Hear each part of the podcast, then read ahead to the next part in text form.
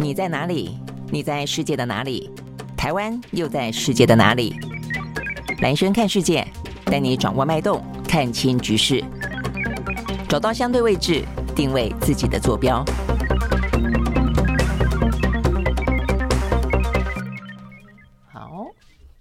好，大家好，欢迎收看今天的兰轩看世界啊，又是一个礼拜的开始。好，所以呢，过希望你过去呢这个周末哦，这个有一个嗯很好的 这个休息，或是说呢呃这个做了很好的一些，不管是家庭啦，或者呢户外的活动哦，总而言之，让自己呢可以好好的放松。好，那这个礼拜的话呢，对台湾来说当然是蛮重要的啊，这个最后的九合一选举当中的最后冲刺的一个礼拜。好，所以呢，这个在过去的超级周末哦，这个等于是选前的最后一个。周末夜啊，各各个政党呢都呃用尽全力啊，这个进行冲刺。那在十一月二十六号的话呢，就要进行投票了。那比较具有话题性的部分，当然除了几个啊，这个很纠结纠缠的呃这个蓝绿白啊，像是台北市啦啊，这个新竹市啊这个之外，那有些的话呢是党内内分裂啊，所以因此的话呢，目前看起来的话哦，大家还是没有到最后一周哦这个。这个所谓的选票流动啊，有些是党内分裂啊，不，有些是那个呃三足鼎立啊啊，所以呢，这些部分的话呢，弃保效应的发酵啊，会如何的呃来产生哦？那在这个呃可能差距来说，当然目前声势来看的话呢，这个呃蓝营哦是胜过于目前中央执政的绿营的啦哦。那但是呢，这个因为差距哦，或许都不是非常的大。哦，所以我想最后礼拜都还会是关键啊。好，那呃，是不是可以确诊者去投票？到现在为止的话呢，当然，呃，这个民进党政府已经确定说不行了啊。但是你说不行，那呃，如果他不通报呢？不通报就不叫做确诊，所以会不会很多人就不通报一样去投票呢？那如果说当初呢不让确诊者去投票的目的是担心呢造成呃群聚造成染疫的话，那不通报去投票，那还不是一样状况一样？哦，那所以呢，回过头来看，就是说，对于整个投票权是不是一个剥夺的状况，这部分一直是台湾啊这个讨论的一个焦点了。我看今天最主要的一个有个新闻是中研院啊这个院士，也就是在这个疫情期间。甚至台湾呢非常重要的一个呃防疫的专家啊，这个陈培哲他特别提到说呢，他认为 不让确诊者去投票是剥夺了宪法所赋予啊这个呃人民呃投票啊这个展现自主意志啊这样的一个宪法赋予的权利的啊，所以呢，他当然我觉得他有点点。呃，举一个比较极端的例子啦，他的意思是说呢，呃，宁愿给他穿防隔离防护衣，都应该让人民去投票啊。那你说，当然，这个除非你在医院里面要去投票，所以他可能会有医院提供的隔离衣，否则一般人也很难去呃拿到这个隔离衣了哦。但是我想，这个重点是一个很很重要的诉求哦，就是说对台湾来说，台湾我们都自诩为是一个呃很能够精准防疫啊，而且那么是一个很。很跟得上啊，这个时代趋势，一个很先进的国家，但到现在为止，我们还是不能够通讯投票。到现在为止，我们确诊了，还是不能够用一个比较的妥善的规划来维护人民的投票权。这一点，坦白说，我是蛮失望的哦。就是说，其实政府哦，这个嗯，我觉得政府的问题不是蓝绿的问题哦，而是说政府的问题在于说，他是不是能够呃穷尽一切的能力提供最好的服务，那展现他的一个治理。你的啊，这个才能就是说说都会说哦，但是你是不是能够真正展现你的能力去做到？我觉得这是更重要的哦。那呃，不去尝试，然后拼命限缩人民的自由，呃，人民该要有的啊这个权利这件事情，我是觉得在这个投票这件事情上面啊，呃，到目前为止哦，不管是不是有任何的政治因素在里面，但我认为这个部分都是很让大家觉得呢，呃。真的确实并没有啊，这个做到真正的所谓的民主，提供大家应该要有的一些呃该有的权利的啦啊。我想这部分是有关于一个礼拜之后啊这个投票的状况，但现在显然不可能去改变了啊。那只是说，嗯、就是拿着权力不做事这件事情，还是让人家觉得非常的哦，这个值得批评的。那今天国内还有个蛮 蛮具有话题性的新闻了，那就是呢，从过去哦那么长的一段时间以来，在台湾的政坛上面，经常有个非常争议性的人物，那就是柯四海啊，他不断会拿着抗议的牌子出现在每一个哦这个呃。新闻话题人物的背后，那媒体啊的镜头的前面啊，只要有媒体在，他就会呃无所不在。所以所谓的抗议天王柯四海啊，他被发现沉尸在呃阳明山国家公园的哦一个。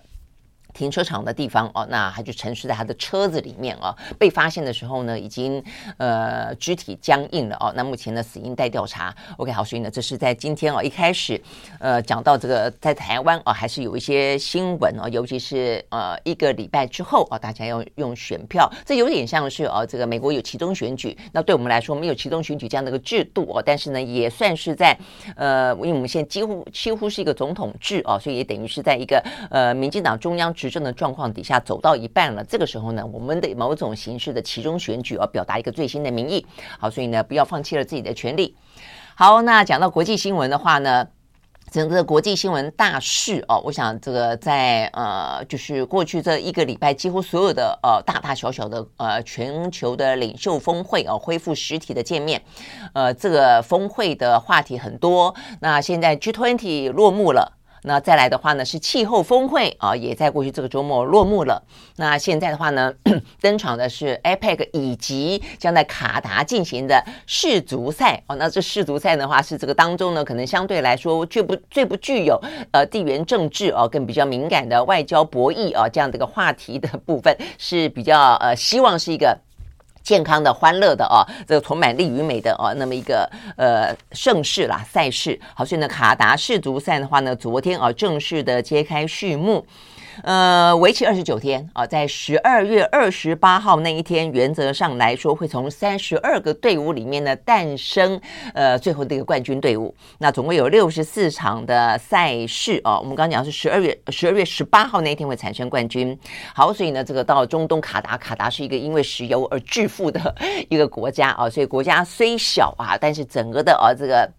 市区看起来呢，高楼林立、富丽堂皇啊，所以他们也是呢用尽了全力啊，这个耗尽了资源呢来办一场啊，希望呢看起来像是一个呃非常华丽的啊，非常呃这个嗯欢乐的一个盛世啊。OK，好，所以呢目前看起来确实啊，这我们看到呢呃这个穿戴着呃这个嗯中东哦这个很典型的热带沙漠头巾的一个可爱的娃娃，昨天呢呃这个在这个世足赛的整个的。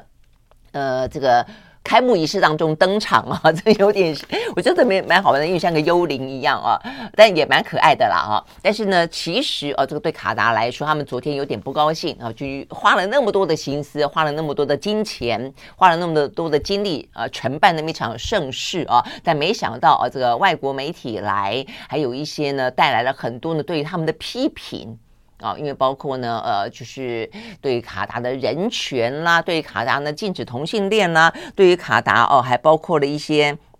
像是呢，呃。很多的批评啊，还歧视女性啦、凌虐外劳啦等等啊，呃，这个部分啊，都包括媒体，包括一些人权团体啊，就是借的那么一场国际的呃、这个盛世，也发表了对于认他们认为的一些普世价值。那 OK，对卡达来说就很不高兴啊，还觉得说你们来我们家啊做客，呃，我们呢呃举办了一个那么大的盛会啊来欢迎大家，结果呢一来哦、就踢馆，就批评这个批评那个啊，所以呢目前。看起来，呃，卡达的媒体是蛮强烈反弹的哦。这个呃，认为呢，西方媒体啊，有非常多的一些刻板印象，而且非常傲慢无礼啊。嗯，我觉得某呃，那这个国国际已经，嗯，这个状况有点紧张，已经到了国际足总呼吁各界啊，把这个焦点呢回到足球，专注于比赛啊，希望相关的争议啊，不要踢球都还没踢，呃，这个口水就已经开始啊，这个。开骂了啊！不过事实上，嗯，我觉得这个事情就是现在每一个呃国际盛会当中，比包括像埃及也是一样啊。埃及在举办这个气候峰会的时候，大家也把这个很多矛头呢，呃，针对这个埃及本身举办这场是呃呃气候峰会，是不是想要这个漂绿哦？等于是自己其实并没有做到一些相关的环保永续哦，但希望借由办那么一场会议，呃，来呃洗脱呃自己呢这方面的力有未逮。那甚至包括像是当初。呃，这个中国哦，中国在去年举办、去年前年哦举办一些奥运大事的时候，大家也趁这个机会啊，这个批评他们对于新疆呢，对于新香港的人权，我觉得有些部分确实是普世价值了哦。那就是借由这些国际的场合，可以理解，因为国际的场合，所有的媒体聚焦，所以很多声音就期待这个时候能够发能够发出出来嘛。但是呃，就是到人家家里面，某个程度来说，我也同意，就是说不同的宗教跟不同的国家当。当中实际上有些事情有它不同的民情，呃，在普世价值呃被声张的同时，不管是对于女性，不管是对同志，对于人权等等，但是表达的方式，我觉得当然哦，就是说呃不能够那种高高在上啊。这个西方世界媒体经常确实会用自己呃这个。的高姿态啊，那这个去指指点点，我想这个部分对于很多的呃一些在地国来说，当然会觉得不是滋味啊，所以我觉得跟态度有关，也不见得所有的事情是不能够被讨论啊，但是在态度上是否有尊重啊，这个对方的文化，我觉得也是呃现在呢这个全球啊进入一个非常混乱的啊那么一个呃高风险高危机的一个阶段啊，所以这个部分过程当中很多是利与利的角逐，但很大的地方也是啊是不是对彼此。的文化有所尊重跟理解，我想这个部分其实也还蛮蛮重要的。OK，好，所以这边讲到的是卡达世足赛啊，这个揭幕。的最新话题。那除了这个之外的话呢，呃，中美啊，这个在 G20 落幕的同时，看起来有一点点啊，呃，像是双方啊愿意呢重新的在裴洛西访台之后的呃这个高度的紧绷哦、跟这个嗯怒目相视之后，呃，呈现了一个愿意彼此啊重新在每一个环节当中重新链接、重新沟通这个气氛。我觉得这个部分是在就全球目前看起来高度的。地缘政治风险啊不断升高的状况底下，算是蛮大的一个突破哦，所以这部分会是我们待会要讲到的啊。这个呃今天的一个新闻的主轴哦，就是说事实上呢，美中之间除了拜协会之后，开始各方面呢就陆陆续续呢都开始啊重新恢复啊这个对等的呃谈判或者对等的啊这个交流了。比方说呃贸易的部分，比方说国防的部分啊，不比方说气候变迁的部分，都开始啊有这些呢。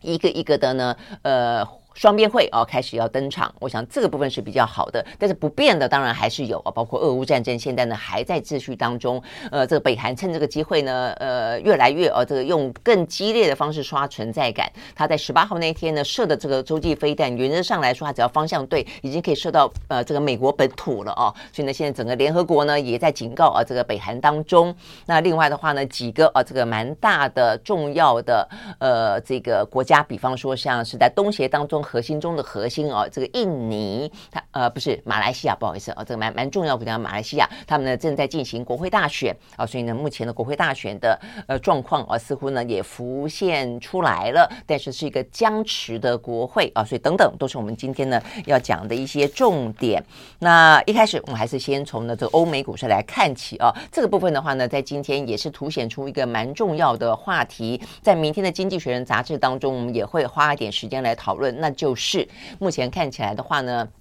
呃，经济数字虽然有些部分看起来呃有好转，或者说呢，这个物价通膨似乎呢有到一个顶哦，开始呢缓步下滑的一个呃趋势，但是目前看起来也有不少的这个经济数字看起来并不是那么的乐观，所以呢，经济衰退的状况呃会不会呢在明年的一二季之后真的很顺利的就呃减轻压力啊？这个部分看起来其实嗯似乎。有点言之过早。OK，好，所以我们先从啊这个目前就上个礼拜五的欧美股市呢来开始看起啊。就欧美股市来看的话呢，上个礼拜五表现是还不错的啊。呃，我们先从美国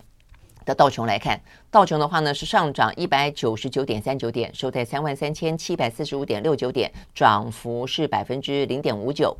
纳斯达克指数上涨一点零六点，收在一万一千一百四十六点零六点，涨幅小涨百分之零点零一。，S M P 五百呢上涨百分之零点四八，另外呢，费城半导体涨了百分之零点一八。好，这是美国股市。那欧洲三大指数呢，也都是在上个礼拜五是上扬做收的。德国涨了百分之一点一六，英国呢是百分之零点五三，法国呢是百分之一点零四。好，那这个部分的话呢。嗯，上个礼拜五，这个最主要是一些呃财报看起来表现还不错了哦。那这个财报的话呢，包括的是我们看到几个吧，像是比较呃平价的嗯服装品牌 Gap，Gap 的话呢，这个上个礼拜五哦，这个公布的财报呢是优于预期的。好，所以呢这个部分呢看起来是表现还不错。那因此股价呢飙高了百分之七点三八。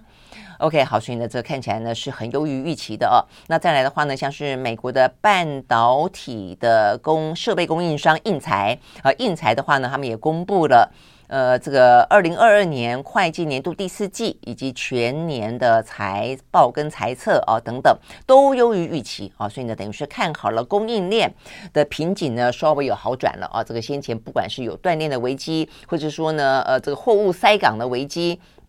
目前看起来的话呢，都稍稍好转，所以呢说有助于消弭呢这个经济低迷的打击哦，所以呢这个半导体的设备商看起来也还不错。那像这几个的话呢，是还看起来表现还不错的，但是哦这个有另外的数字呢，则显现出来状况未必那么乐观。就我们刚才一开始讲到的，第一个讲到的是美国的相关的成屋销售的数字啊，好，所以呢这是在上个礼拜五所公布的数字。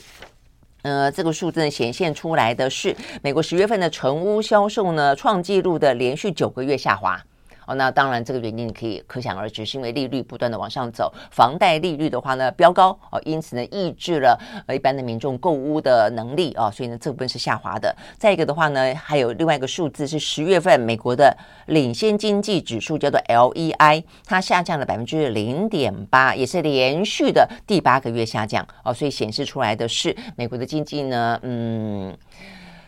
应该哦，已经开始要进入到整个的衰退了。那呃，这只是一个开始进入而已，未来会呃多久哦？那所以呢，如果说目前看起来的话呢，为了打击通膨而升息，很快的让美国的经济呢陷入衰退，那呃，但是换来的是呃很快的抑制住通膨。那当然这个是符合哦这个联准会的操作的。但是呢，目前看起来。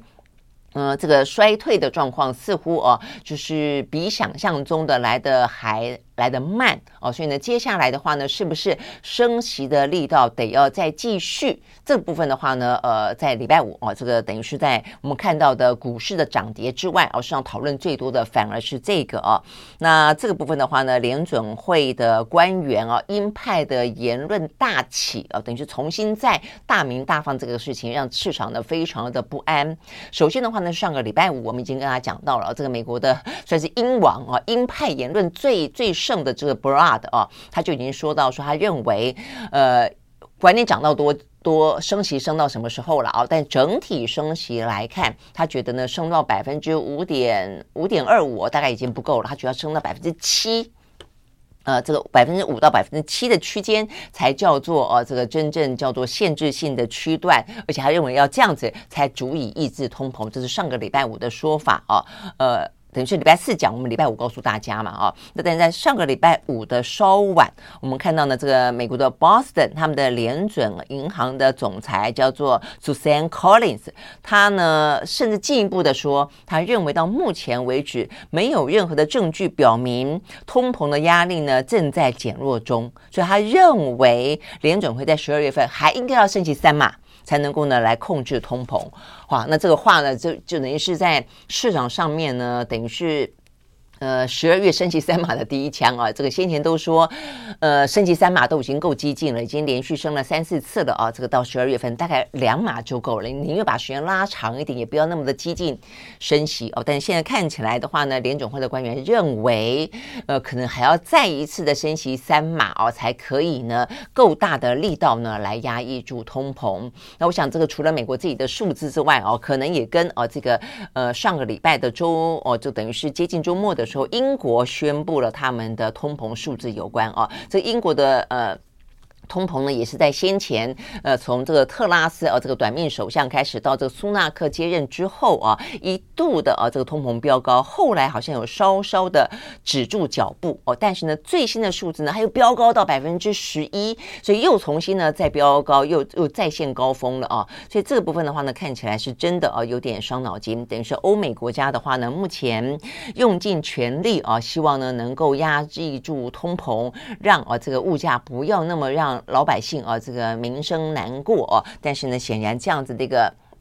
努力啊，这个效果都有点不彰。好，我想呢，这个部分的话，就是蛮值得大家来观察的哦。就是说，心里面可能要有一点准备哦，就有关于呢，这个接下来美国跟欧洲哦，他们的升息以及呢，这个通膨的状况似乎都还没有得到有效的控制。那我想这个部分的话呢，是大家比较呃担心的部分了哦。OK，好，所以呢，我们这边也看到。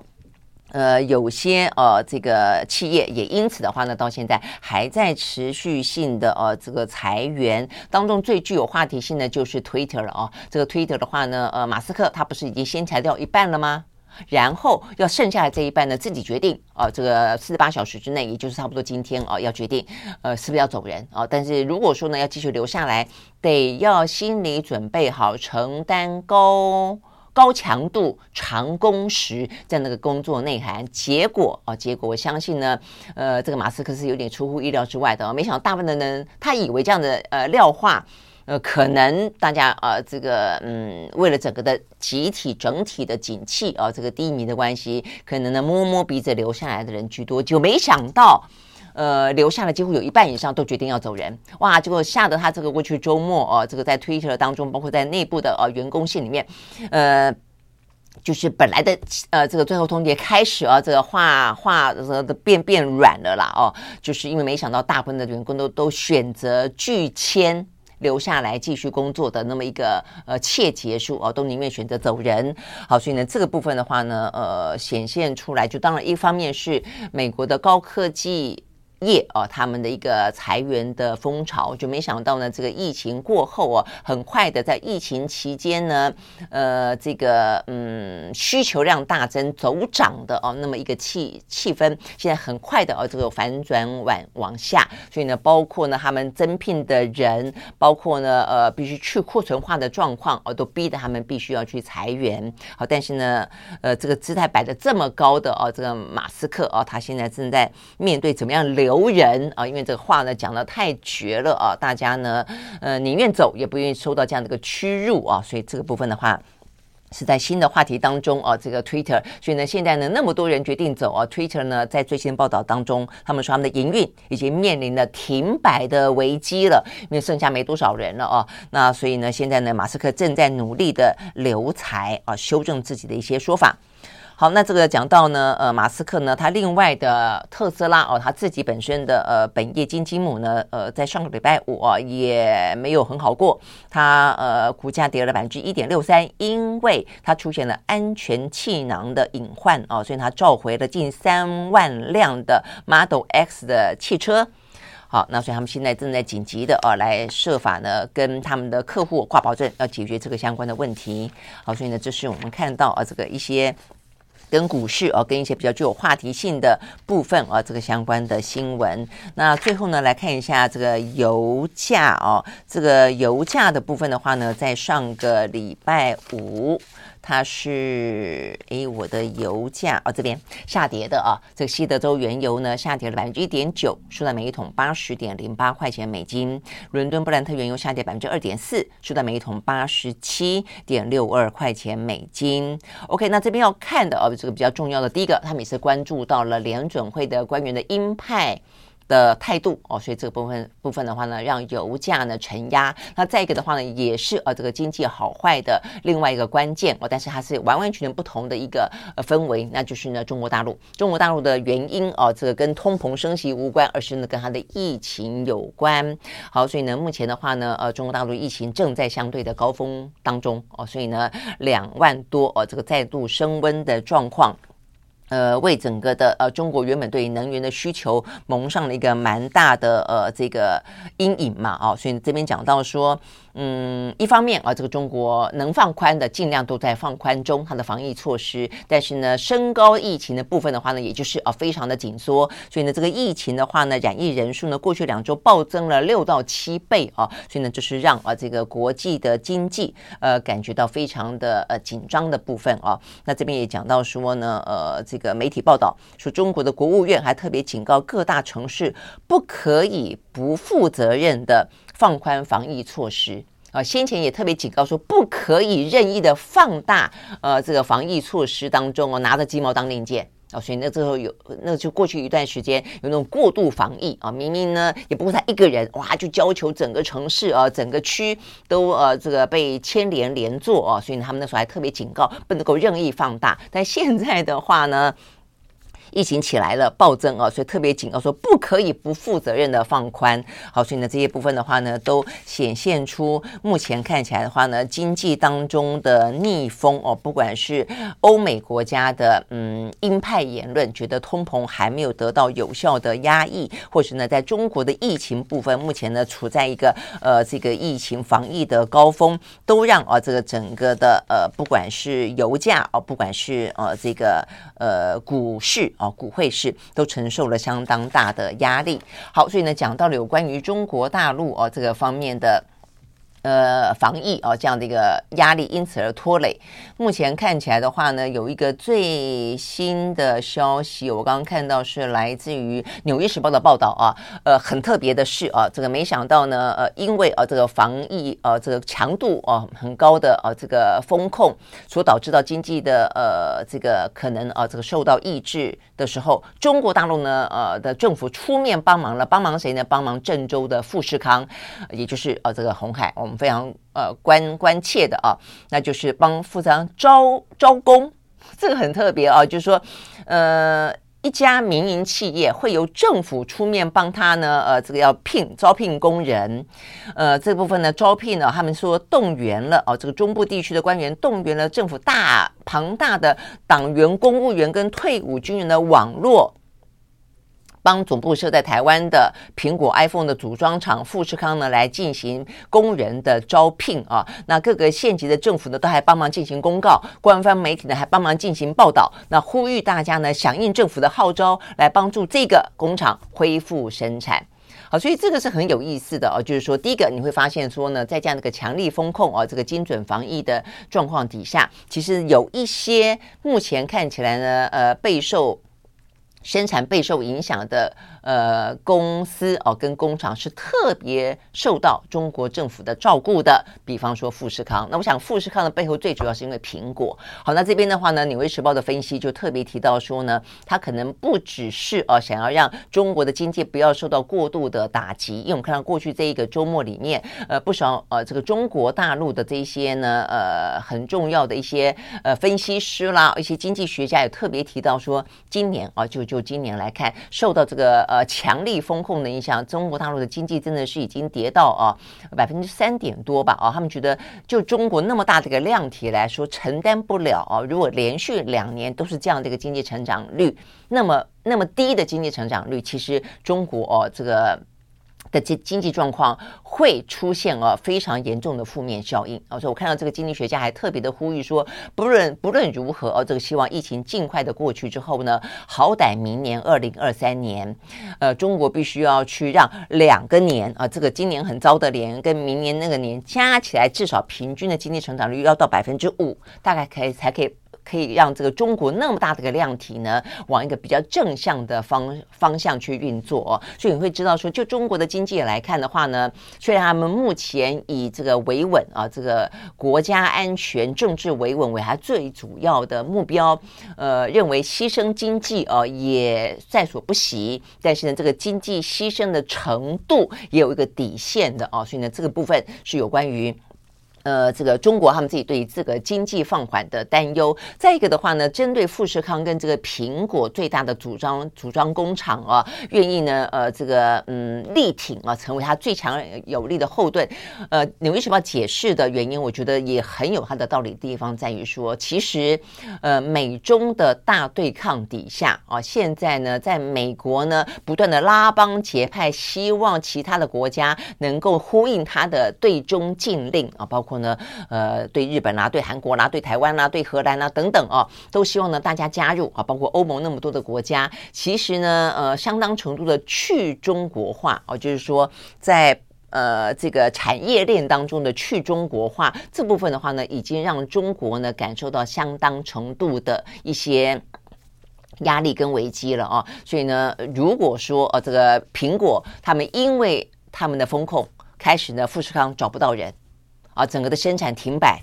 啊，整个的呃这个产出受到影响的话，那么接下来会不会啊呃让更多的外资、更多的外国的工厂决定啊毅然决然的头也不回离开中国？我想这个是呃这个嗯在《纽约时报》的分析当中，中国大陆他们可能他们真正担心的部分啊，担心一个是领头的一个连锁效应的产生。啊，那也因此的话呢，不论如何都要帮这个苹果呢最大的组装厂，也就是富士康留住人才，而且甚至招募啊这个工人。OK，好，我想这个部分的话呢。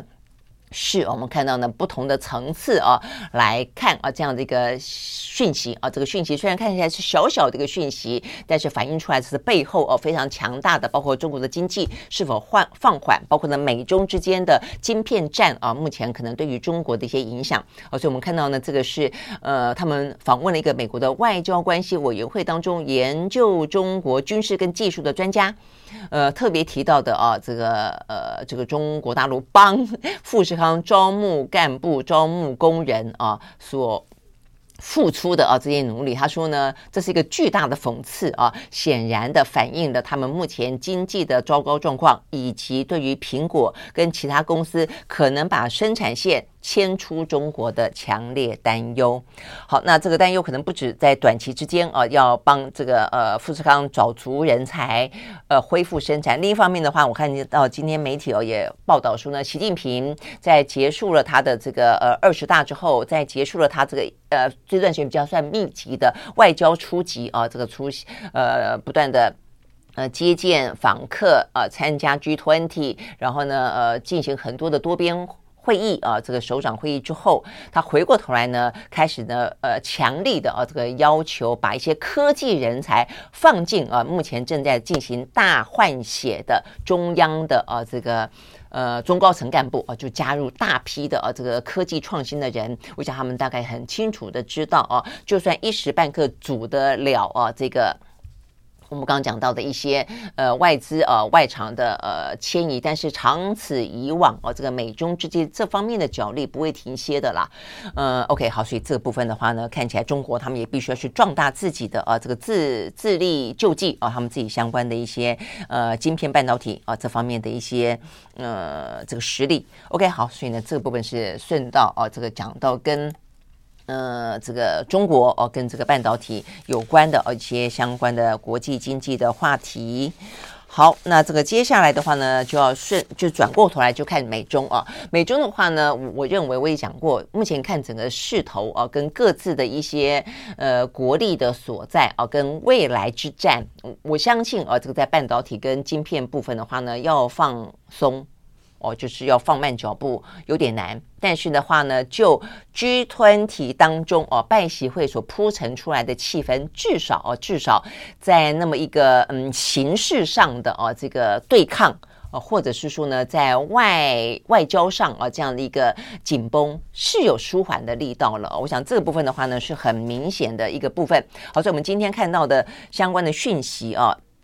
呃，第一个啊，这个美中的国防部长，呃，最新消息，他们在二十号，这个今天是二十一号嘛，所以他们昨天已经呃各自哦都这个到柬埔寨去了，打算要出席第九届的东协防长的扩大会议。好，所以呢，这个包括美国的国防部长奥斯汀跟大陆的国防部长呢魏凤和，很可能呢可以在继拜协会之后，呃，进行呢对谈。OK，好，所以呢这个部分的话呢是在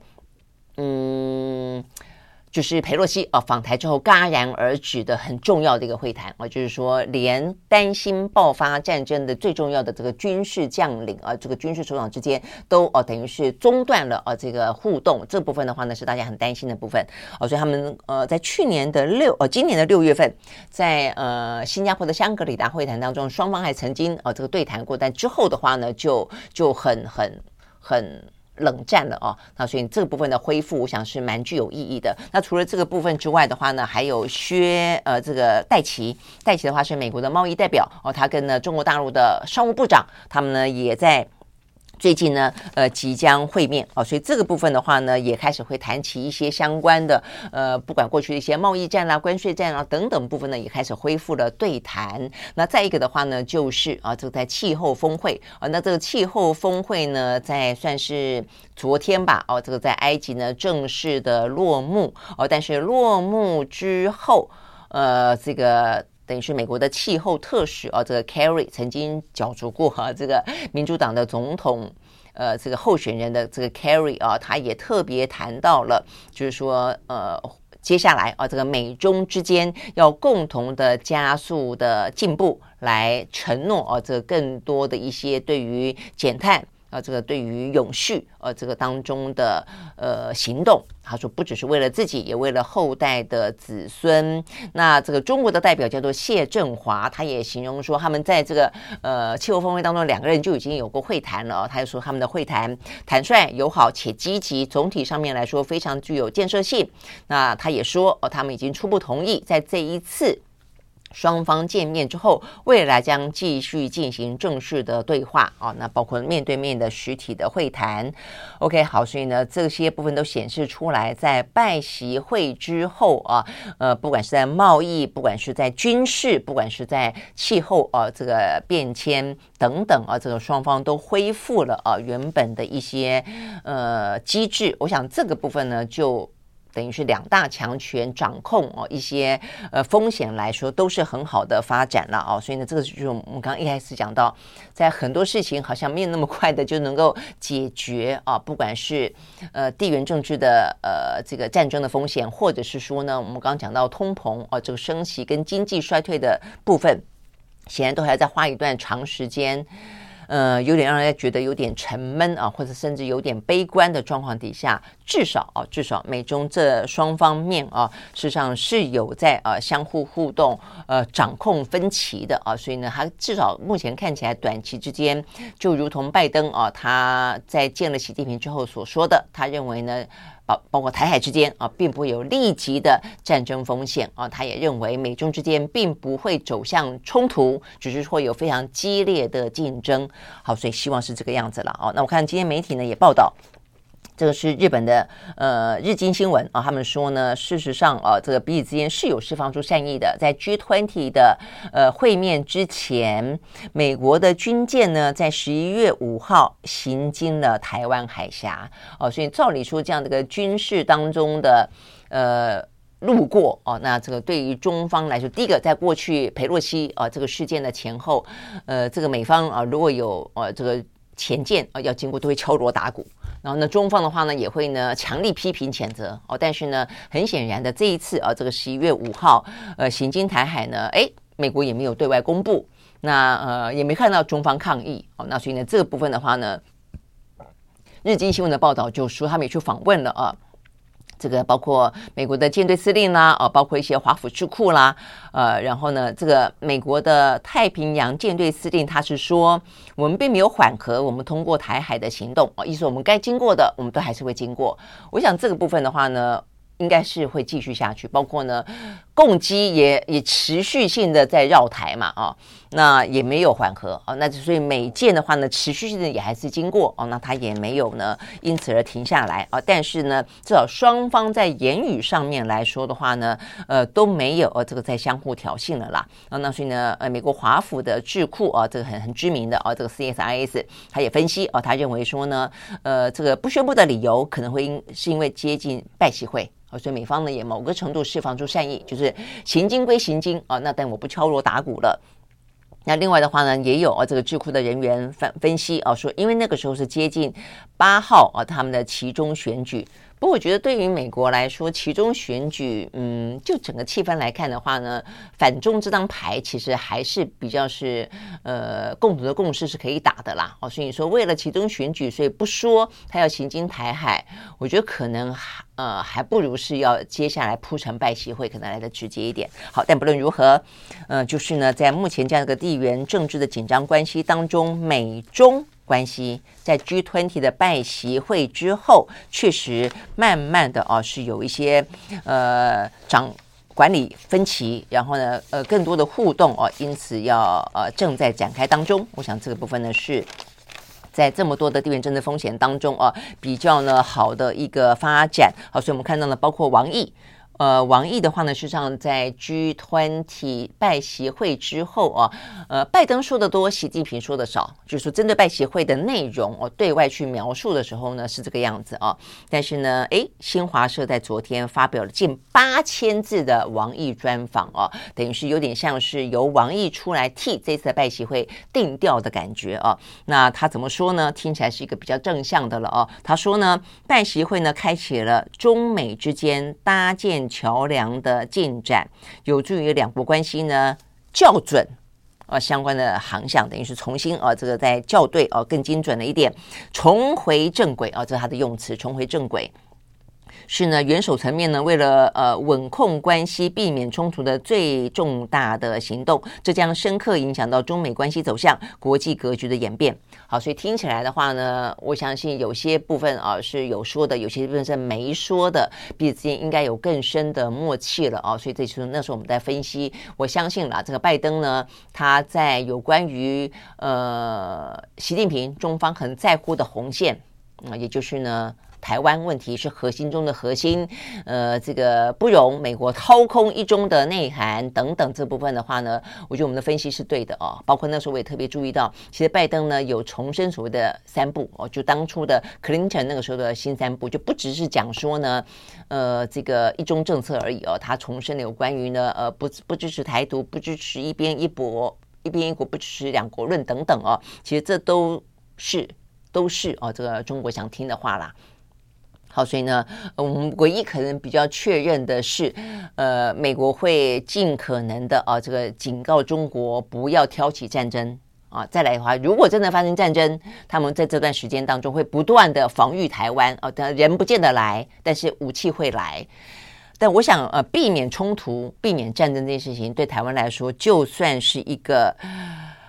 还不错的一个呃状况了啦，否则的话呢，过去这段时间啊，不断的啊有这个新的年份告诉你说，台海之间即将要出现战争。好，但是呢，嗯，就算短期之间不会有冲突，那呃，除了靠美中共同管理风险之外，台湾自己哦、有没有足够的能力？我想呢，嗯，在一个礼拜过后的选举结果，接下来登场的就是二零二四的大选了。哦我想这是几年不断的战争与和平，将会是我们蛮重要的一个讨论跟选择了哦。OK，好，所以我想这个部分的话呢是。我们看到呢，在 G20 之后啊，这个美中大格局啊，确实很确定的是一个呃斗而不破的一个局面。呃，美方有美方的妥协啊，那中方有中方的坚持，彼此之间呢，算是达到了某个程度的恐怖平衡。我想是这样的一个局面啊，所以短期之间不至于会有战争的冲突跟风险啊，但是长此以往的话呢，还是呃一场又一场的战役。好，我说的战役是科技跟各个其他方面的啊，这个外交上面的战役。好，那再来的话呢，就是呃，俄乌。好，俄乌战争当中的话呢，目前看到啊，这个美国看起来也是在。拜习都已经这样坐下来谈了啊，所以显然他们也很希望很多地方的呃这个地缘政治风险都能够有效的降低。好，所以呢呃这个在 G20 前就已经传出来说美国施压乌克兰，希望他们可以进行和谈。那在 G20 之后啊，似乎呢这个动作更加的明显了。所以包括我们今天有讲到了，呃他们的参谋所呃联席会主席密利啊有呼吁啊，这个等于是希望呢呃这个。乌克兰哦，可以开始呢，呃，坐上谈判桌哦，但是呢，乌克兰也因此就是，呃，端出很很严苛的条件嘛，哦，那呃，这个我看到今天呢，媒体报道，这个法新社说，嗯，这个等于是美国哦，正持续的在跟乌克兰施压，要求他跟这个俄罗斯的和平谈判要保持更开放的态度哦，但是呢，乌克兰的高层。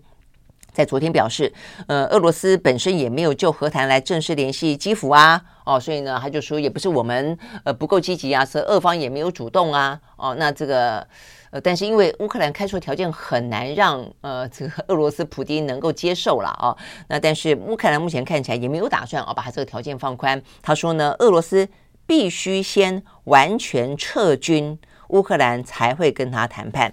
OK，好，所以呢，目前看起来这个。呃，虽然开始开始哦，国际之间有点施加压力啊，不管是美方啊，因为呢开始跟中方啊有共同的呃这个共识，希望呢俄乌战争能够啊这个呃画下休休止符，或者是欧盟啊，目前因为这个能源危机的关系啊，这个也真的是呃吃不消啊，也希望呢这个也一直很怕啊这个。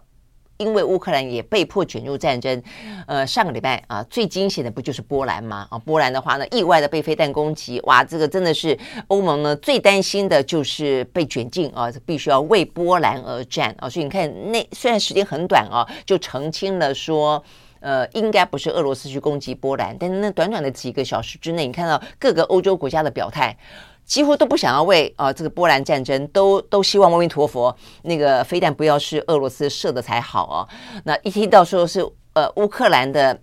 呃这个呃防御飞弹啊所射中的，大家好像都松了一口气啊。所以真的，我觉我觉得这件事情，嗯，战争是现实而残酷的，没有国家愿意为别的国家而战。我想这个是呃摆在眼前。我们台湾也必须要有所警觉的事实，就没有国家如因为自己被打可能会愿意为了别的国家啊，就算有再多的条约、再多的盟约、再多的海誓山盟，其实我都觉得再多的口头保证啊，都未必了啊。像北约，他们是有白纸黑字的这个呃这个规定的啊，这个这样子一个呃条条文的，只要不是真正的啊这个。看到有十足的证据，没有人啊，这个愿意参战的哦。那所以目前看起来，这个种种的压力啦哦，所以我觉得我看起来这个，嗯，虽然这样这个压力底下啊，这个俄乌目前看起来呢，呃，就是不断的啊被希望要进行谈判，但是双方似乎呢都还在找到最有利于自己的，开出最有利利于自己的条件啊，所以都还在这个呃某个程度啦，在拖延当中。好，所以呢，这个俄乌战争啊，这个到底。可不可能啊，在这个集体气氛啊，集体的国际气氛当中，有一点点啊，这个转变的状况底下，在今年的冬天画下一个可能的呃暂停的休止符，呃，有那么一个机会啊，但是目前看起来的话呢，动作不会那么快。OK，我想这是俄乌战争目前最新的状况。好，那再来的话呢，就北韩，北韩的话呢，呃，过去这几天啊，又试射了这个。洲际飞弹连续两天啊，都是洲洲际飞弹，中间有一天是更更长程的洲际飞弹啊。那所以呢，针对这个长程的洲洲际飞弹啊，说可以射到呢美国本土啊，这个十八号射的，也因此呢，在美国政府的要求底下，联合国安理会呢打算呃、啊，这个就是要召开呃会议。呃，我看这个会议的时间应该是二十号。二十号的新闻哦，所以应该就是在呃今天是要召开会议了哦。那要讨论的这个北韩的问题，所以我觉得这也是还蛮现实的哈。如果你发射短程的洲际弹道飞弹，影响到的是日本海，呃，这个美国也并并不会那么用力的啊。这个施压要联合国召开会议，但是你这个飞弹如果是可以射到美国本土的话，哇，那这个呢就是。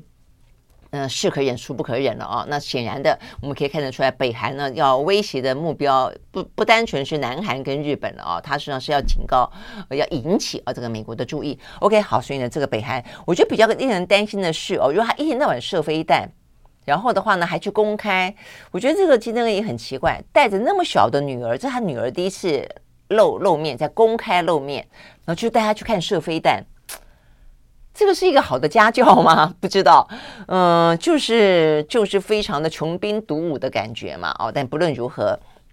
对金正恩来说，我想也是一个正很很重要的宣誓啊，呃，介绍他的家人跟大家啊家家家里的新成员跟大家认识哦，但是也再次的呃强调他的国力啊是如此的不畏啊这个西方强权，我相信这个是金正恩想要去透露的讯息啦。但是呢，一天到晚设，我就说他的外交上跟媒体效应上的边际效应会会越来越低，会不会到最花必须要？用超乎想象的方式来吸引注意，那另外一个就可不可能会擦枪走火？我觉得这部分都是哦，看北韩这个事情，呃，一方面已经越来越麻木哦，但二方面也不能够完完全全掉以轻心的部分了哦。OK，好，所以这是北韩目前的状况。那最后的话，我们来看看几个比较新的啊、这个呃消息，那就是呢呃有关于嗯这个印。呃，马来西亚啊，这个马马来西亚，马来西亚的部分的话呢，是他们的大选啊。这个大选的部分，目前看起来的话呢，呃，没有任何一个政党过半。哦，所以他们有这个所谓的悬置国会，意思就都是僵局了哦。那现在的话呢，呃，跟华人哦，这个马来西亚华人比较支持的是安华。那安华的话叫希望联盟哦，他目前呢拿到的席次是比较多啊，但是呢紧接在后的，他拿下目前就是八十二个席席次。那前总理呢叫慕尤丁啊，他所领导的叫做呃国民联盟。那他拿下的是七十三席，而这个紧追在后。那因为双方都没有过半哦，所以呢，双方都有机会呢去组成联合呃政府。那但是目前看起来的话呢，比较有资格去组成联合政府的是安华，但安华呢得到其他政党啊愿意跟他共同组成联合政府，目前媒体报道是说呢比较少啊，所以即便他自己这个政党。所赢得的国会席次比较多，但他阻隔成功的几率比较低。反倒是呢，先前被赶下台的，因为贪污等等的状况赶下台的慕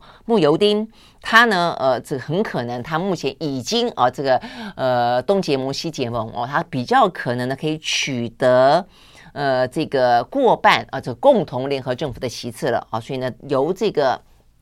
争议颇多的前任总理慕尤丁来组成内阁重掌政局的几率呢是来得高哦，但是呢，就算是来得高，呃，都会可能是一个不稳定的多数哦，所以未来的呃这个马来西亚啊这样的一个悬置国会的状况，呃，可能呃埋下的是一个呢不稳定的啊这个政局。那另外的话呢，他们的前总理马哈迪九十七岁啊，这个没有参选。选成功，大概来说，这是一个马来西亚啊目前最新的状况。